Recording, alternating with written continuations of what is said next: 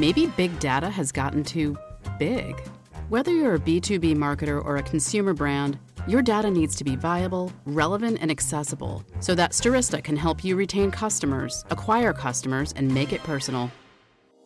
Welcome to the Marketing Stir podcast by Stirista, probably one of the most entertaining marketing podcasts you're going to put in your ear. I'm Kevin, the producer here at Stirista. The goal of the podcast is to chat with industry leaders and get their take on the current challenges facing the market. Maybe we'll have a little fun along the way. In today's episode, Prakash Hariharabalan, Senior Director of Marketing Analytics at Signet Jewelers, joins us to discuss the unique marketing structure of his business, the importance of predictive data models, and how he measures success. All right, ladies and gentlemen, welcome to another episode of Stirista's The Marketing Stir. I am your host, your happy host, Vincent Pietrafesa, the Vice President of B2B Products and Partnerships here at Stirista, still interim general manager. Let's throw the interim out. Let's call me the general manager now of the B2B division. I just did it. Of course, I did it when my co host and CEO, AJ Gupta, is not on. So we'll have to listen to this and see if he indeed listens and says, Hey, I heard you say that you're the general manager now. I did. Shouldn't have missed the episode.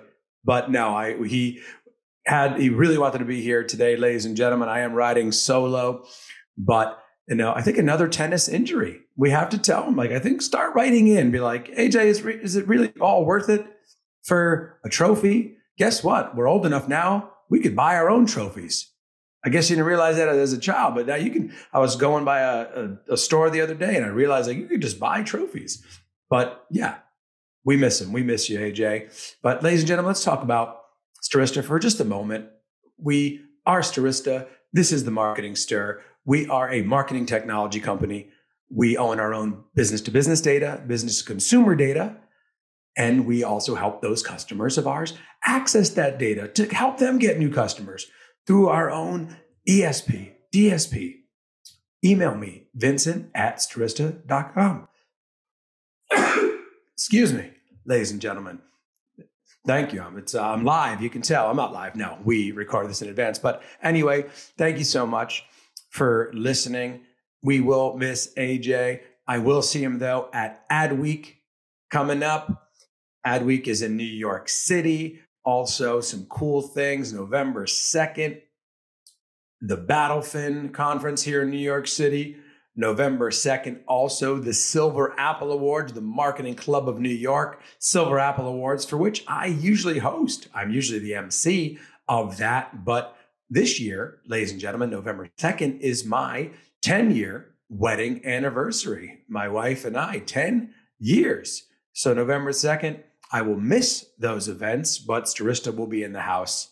So, please attend, take a look. I will miss them, but it's not the 11 year, not the nine year, the 10. That's special. That's special. So, also special, ladies and gentlemen, speaking of anniversaries, ah, look at what I just did there, Prakash. Anniversaries, you, you think of anniversaries, you think jewelry, jewelers, very special guest. Signet Jewelers, ladies and gentlemen. We're going to dive deep into, you're like, wait, Signet, I may know who they are. You definitely know the companies that they own, and we're going to get into those. But my very special guest today, I enjoy talking all things football, all things marketing, data, life. The Senior Director of Marketing Analytics at Signet Jewelers, Prakash Hariharabalan. What's going on, Prakash?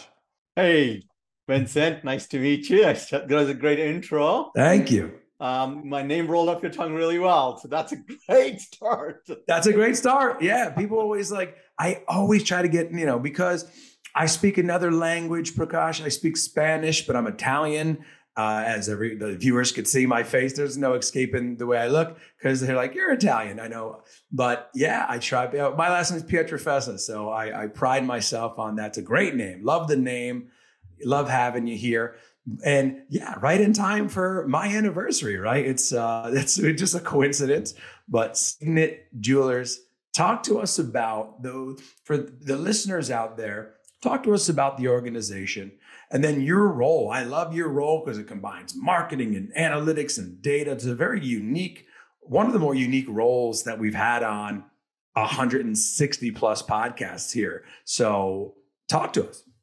So thank you for having me. So and appreciate that, right? So I work for Signet Jewelers, as you said, and our our core belief is love inspires love. That's that's our motto, and right, and our mission really is to enable all people celebrate life and express love. That's what we are all about, right? You want and um, occasions, as you said, anniversaries, like birthdays, engagements, all the big events in life, we we are there to help you celebrate, celebrate it. So that's a big part of it.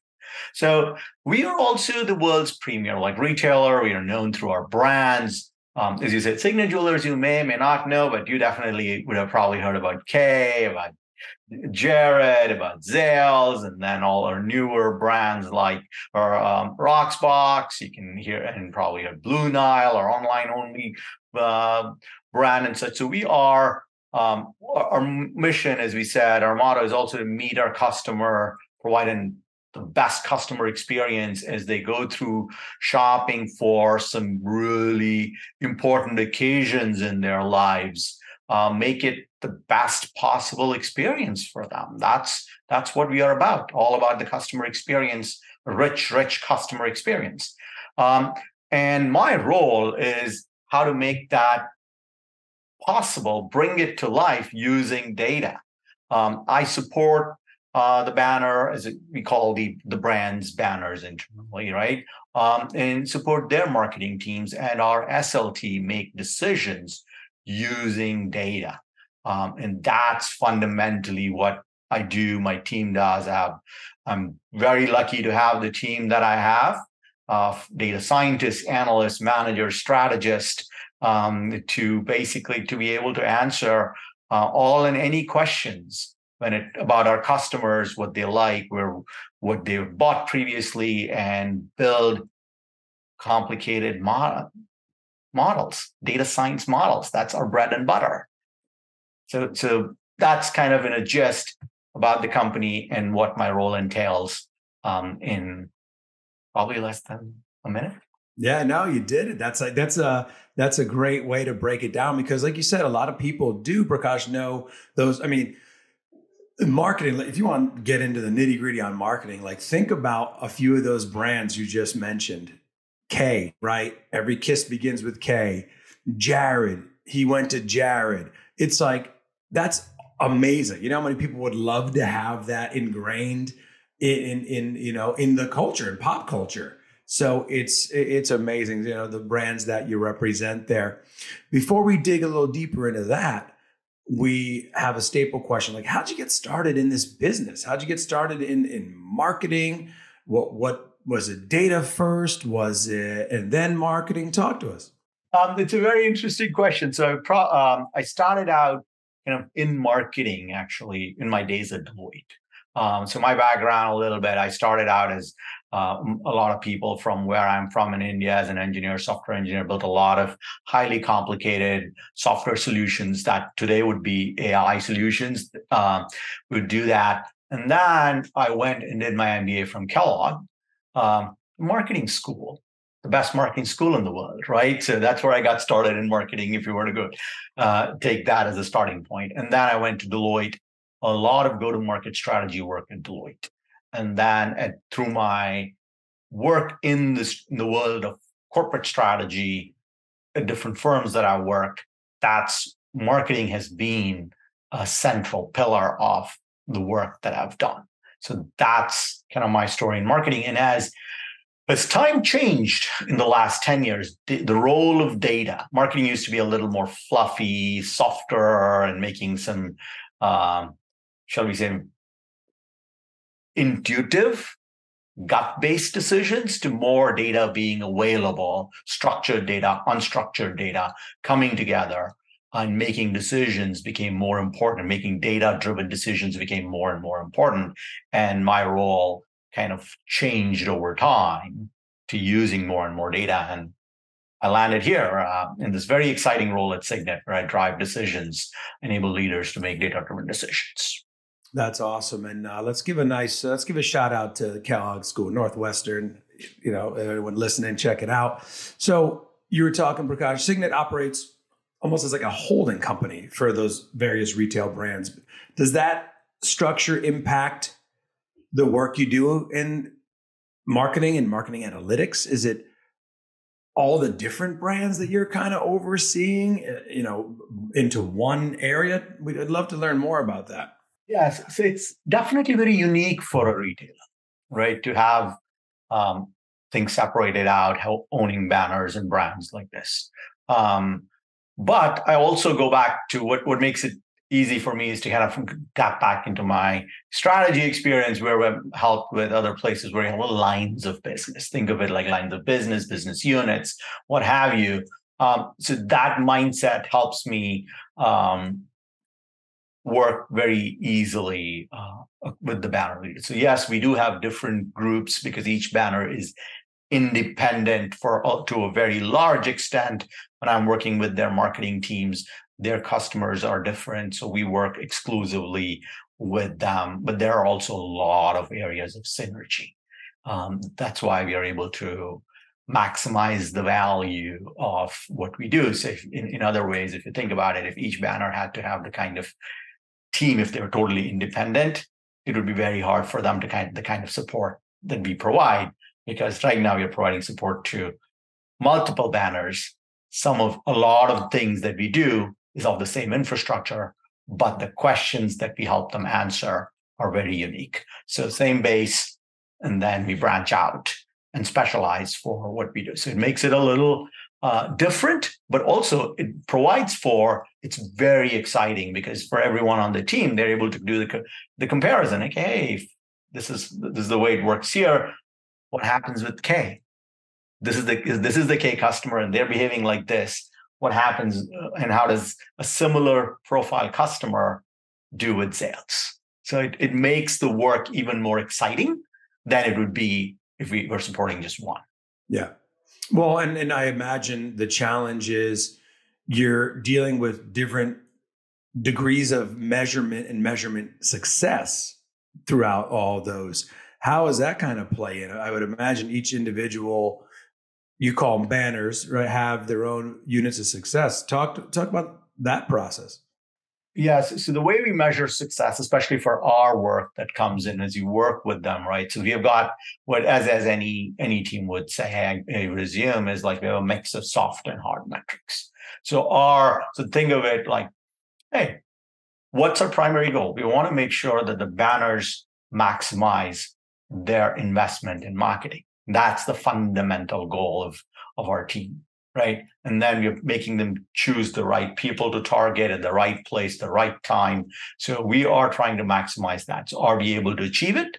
So standard measures, ROI, incremental ROI.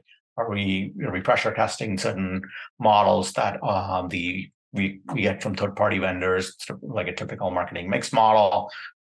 And things like that. That's where we add value. Um, so standard models like that, and then there are slightly second secondary tier uh, second tier metrics like hey we publish a lot of dashboards because we want to enable self-serve of analytics by the banners right we don't want them coming to us every time for every question and create bespoke analysis so how how well are they using it how well are we training them to get them to use the dashboards themselves and things like that. So we track that metric. And the third metric is to say, hey, are we solving different, more complicated questions than we did last year? That's a big part of us to say, you know what, for my team, it's very important to say, okay, we're doing something, we're doing more and more higher value added work, and we're moving the needle for both our team, for the team and for the enterprise. So those are kind of in very broad strokes how we measure success. That's very interesting. And you know, when when you're talking about that, what other things that come to mind are well, there's a lot of you're also you have a lot of insight into okay, well, we think that this person who is shopping at Jared would also be able to purchase at Kay and you're understanding that information and what makes what makes a good kind of crossover client, I would imagine. And also, are you involved at all, Prakash, in the marketing and the data analytics behind where the next store opens up? Any of that information are you involved in?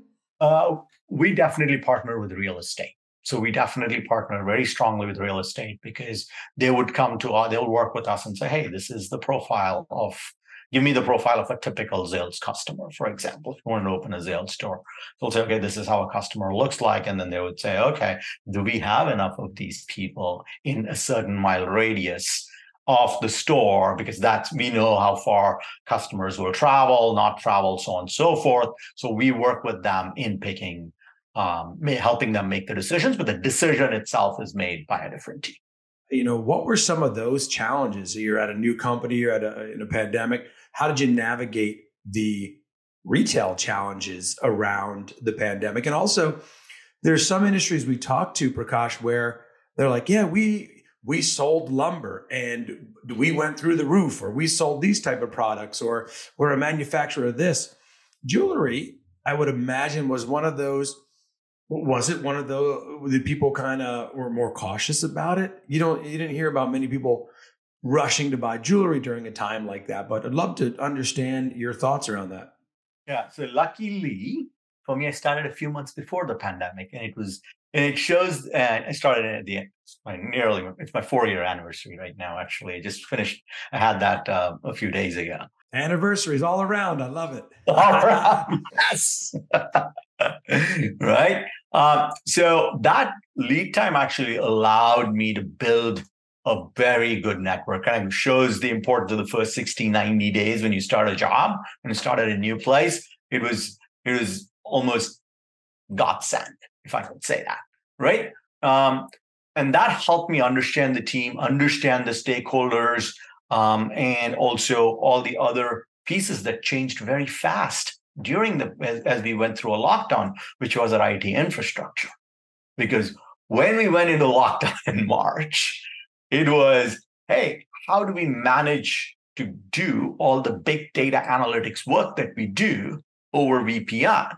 Um, and as the stores were closing, everyone was trying to figure out how do we actually change and adapt to a very different operating model. And I want to, I'll say this Signet, everyone rolled up their sleeves and were flexible as as I've never seen ever before. We went through the for three months, four months. It was very, very challenging. Um, we were basically very for a large part of that time we were digital only, and as stores slowly opened up, um, it was we were experimenting with a lot of things, and we were helping the banners experiment, test and learn, test and learn. How do we support the the jewelry consultants in our stores?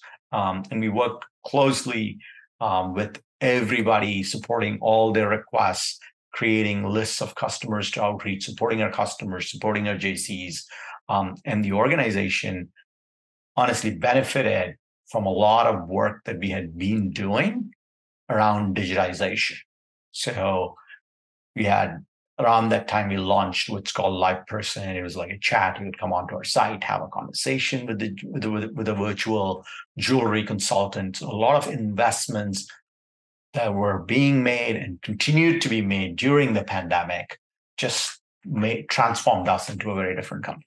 Now we also observed and that there were a different kind of customers were also coming in. To, we were seeing generally a lot more younger customers come in, buy some gifts. Typically, we would not have seen them.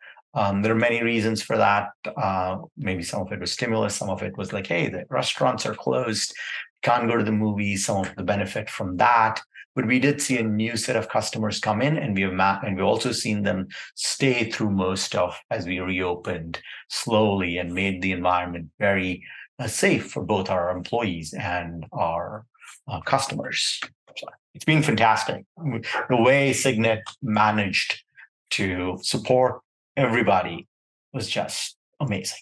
That is, yeah. Because as you're talking about it, I'm also thinking it's, you know, anniversaries still go on and special events and birthdays and weddings. To people like, oh, I'm not going to wait four years to get married. I'm going to, and they're going online. And I think, like you said, a lot of the younger audience that maybe is not going to a mall or a shopping center, they discover you online and they start to really love the products and the quality of the products and they stay with you. So, yeah, we talked to a lot of companies that, and that was our question we were asking throughout those first couple years about the pandemic. And you see how many, how people adapted and, or those who didn't were quick to do some digital transformation. So that's interesting to hear. Let's talk about, you said a couple things like, so kind of a two part question, but it, it leads into something you just said with a live person even taking that further, the importance of data in your role, and also is Signet utilizing AI even further than what you were originally doing there with the live person? Oh yes. Um, so we'll start with um, importance of data. Right, data is central to my to my work.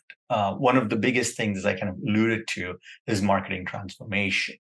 We are going from marketing as a function being more um, experience um, intuition based to being more data driven more technology driven right so saying okay can i make the right can i make the best decision using the best available data um, so and so that's for, for that to happen um, data is the central piece and my team and i play a very very very important role in that um, so that's our bread and butter. We build models of our data, predictive models to tell, hey, this customer is better this than customer A versus B. Customer A should be targeted. Don't target them right now. Target them three months from now. Target customer C right now.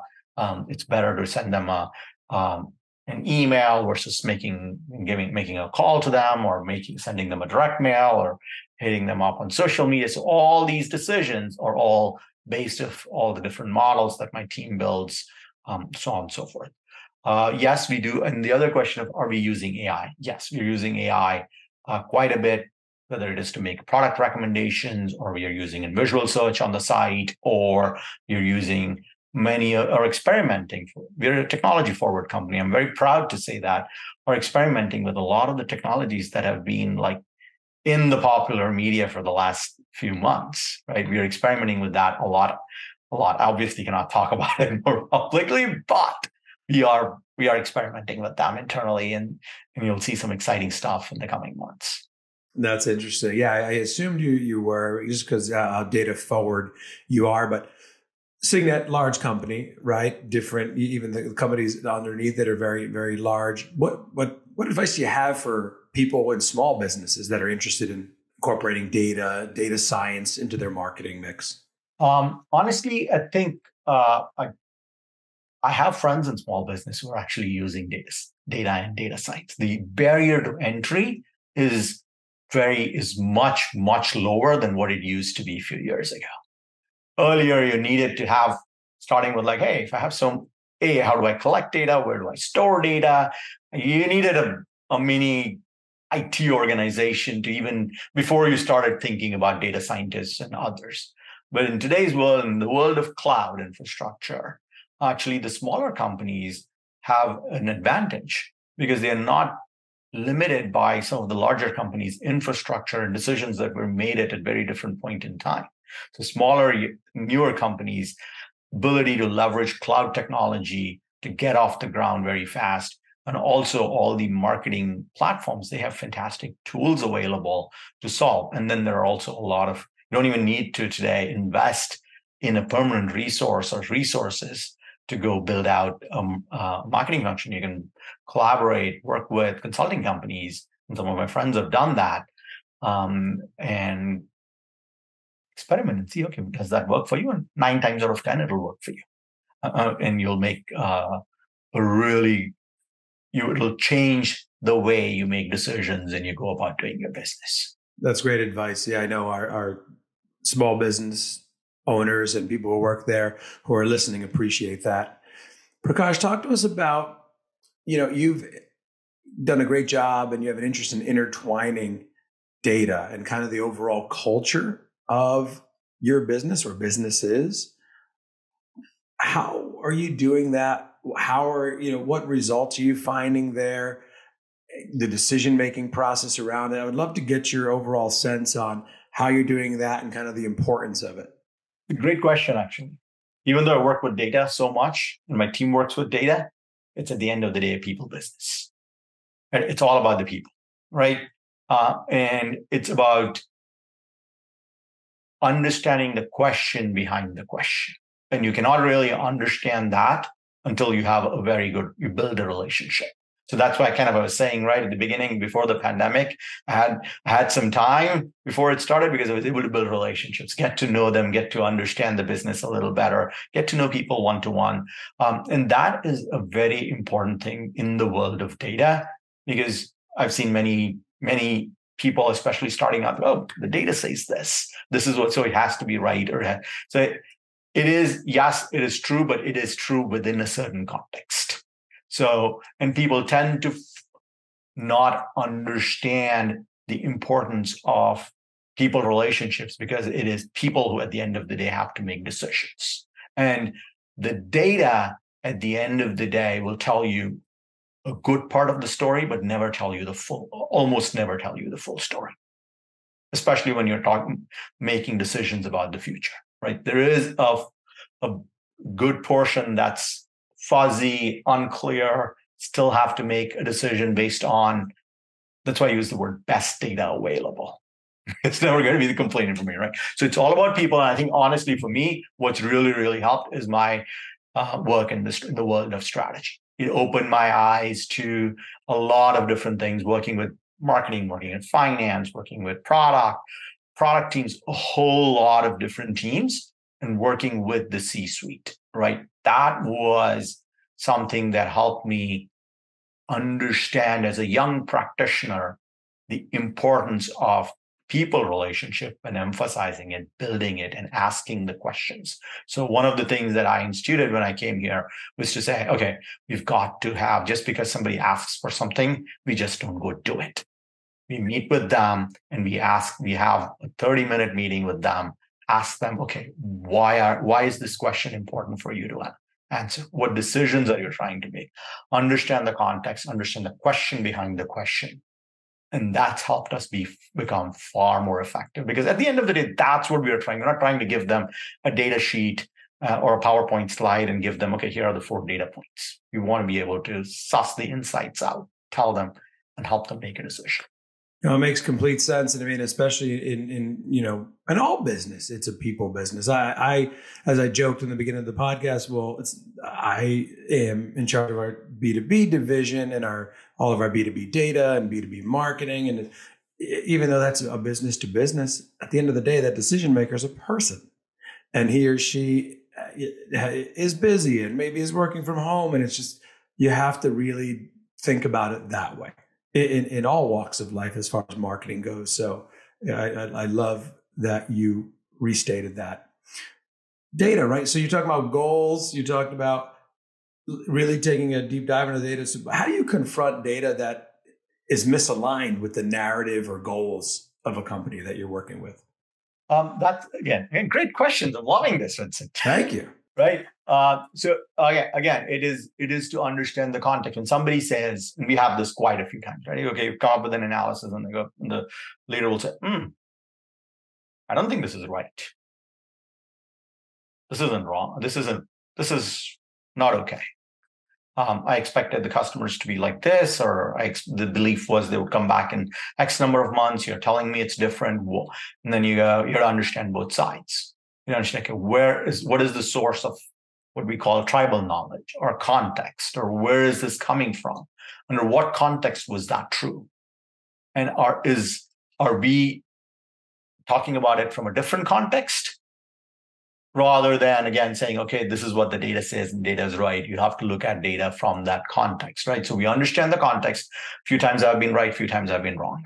Um, and we have had to adjust the context. So it's again, again, trying to understand why somebody is believing in what they believe? Is this backed by um, just something that's being told to them?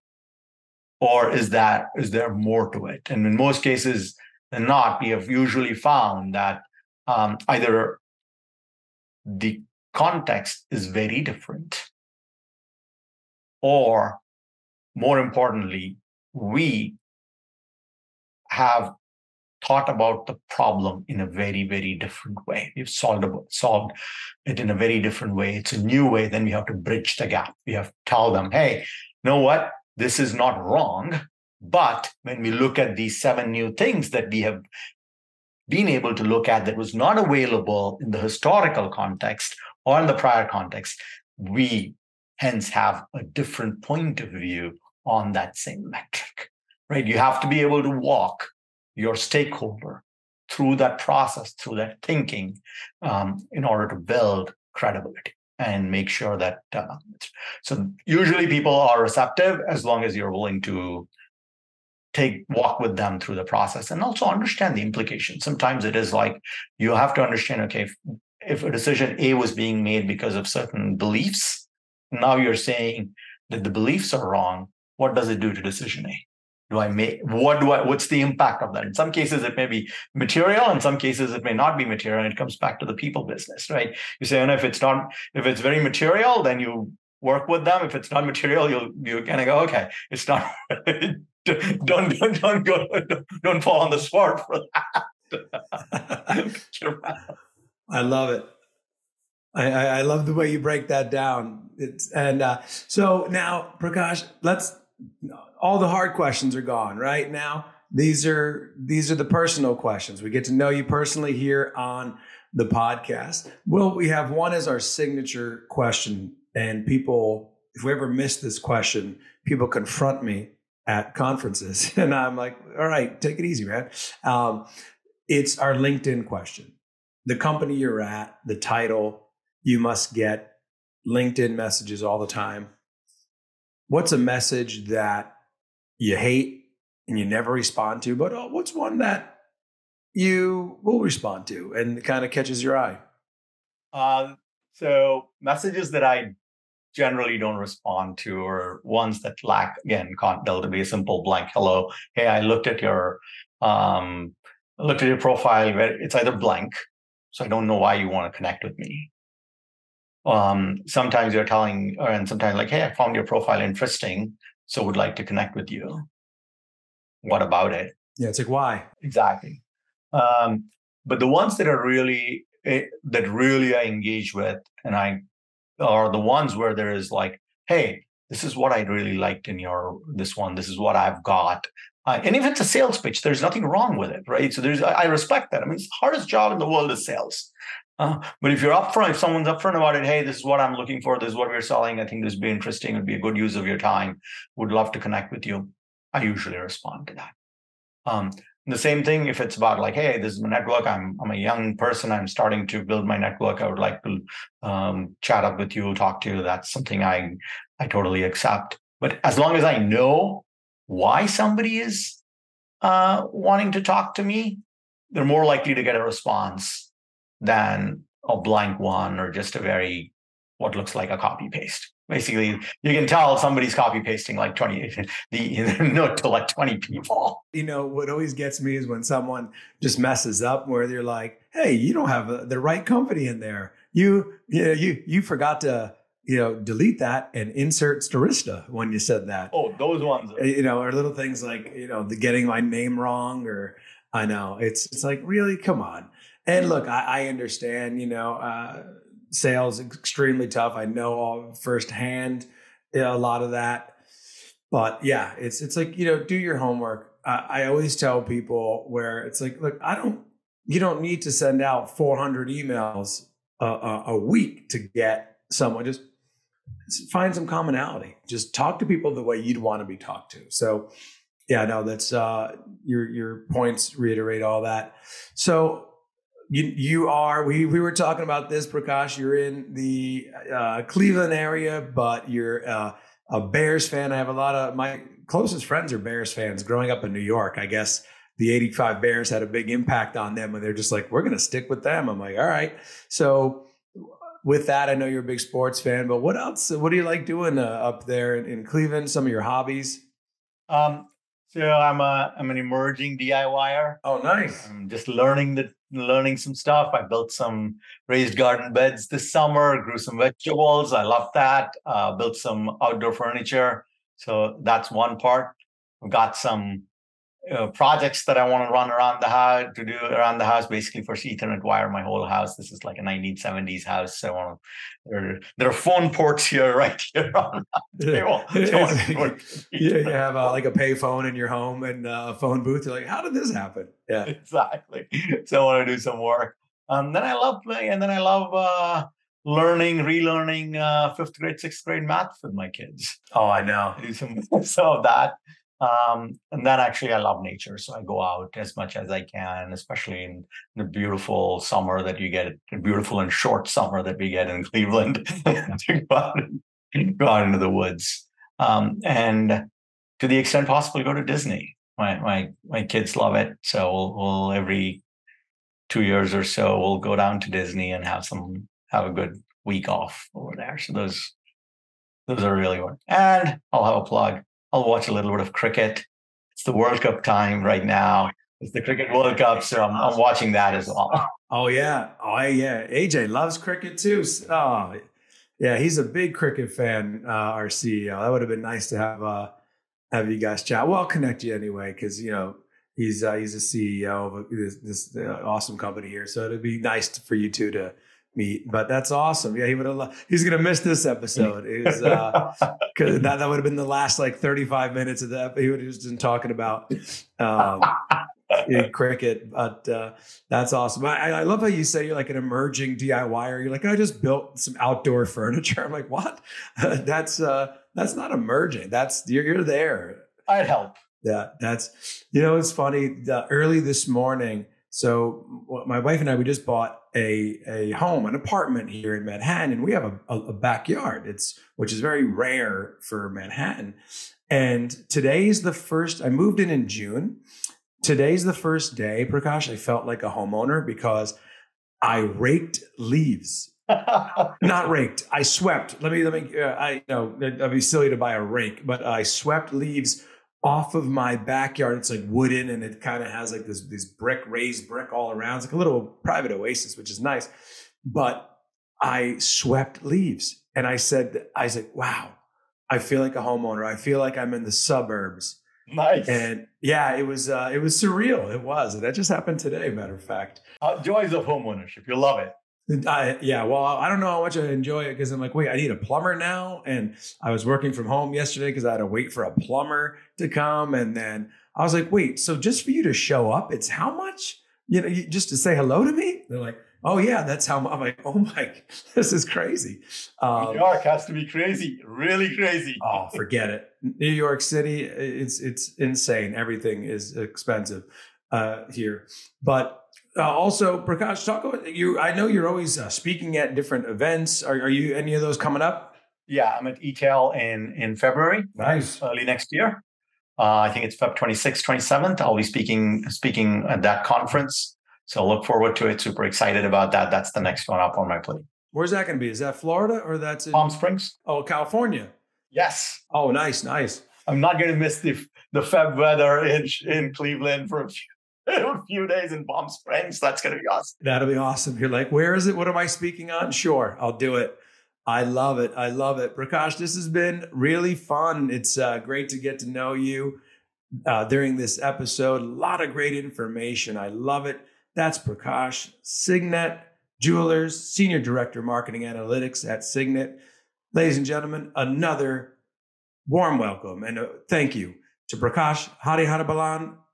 This is been the Marketing Stir. I'm Vincent. That's Prakash. AJ, hopefully his swing is better. He's going to really miss this episode. Thank you so much for listening, everyone. Have a great day. Thanks for listening to the Marketing Stir podcast from Stirista. Please like, rate, and subscribe. If you're interested in being a guest on the podcast, please email us at themarketingstir at stirista.com. And thanks for listening.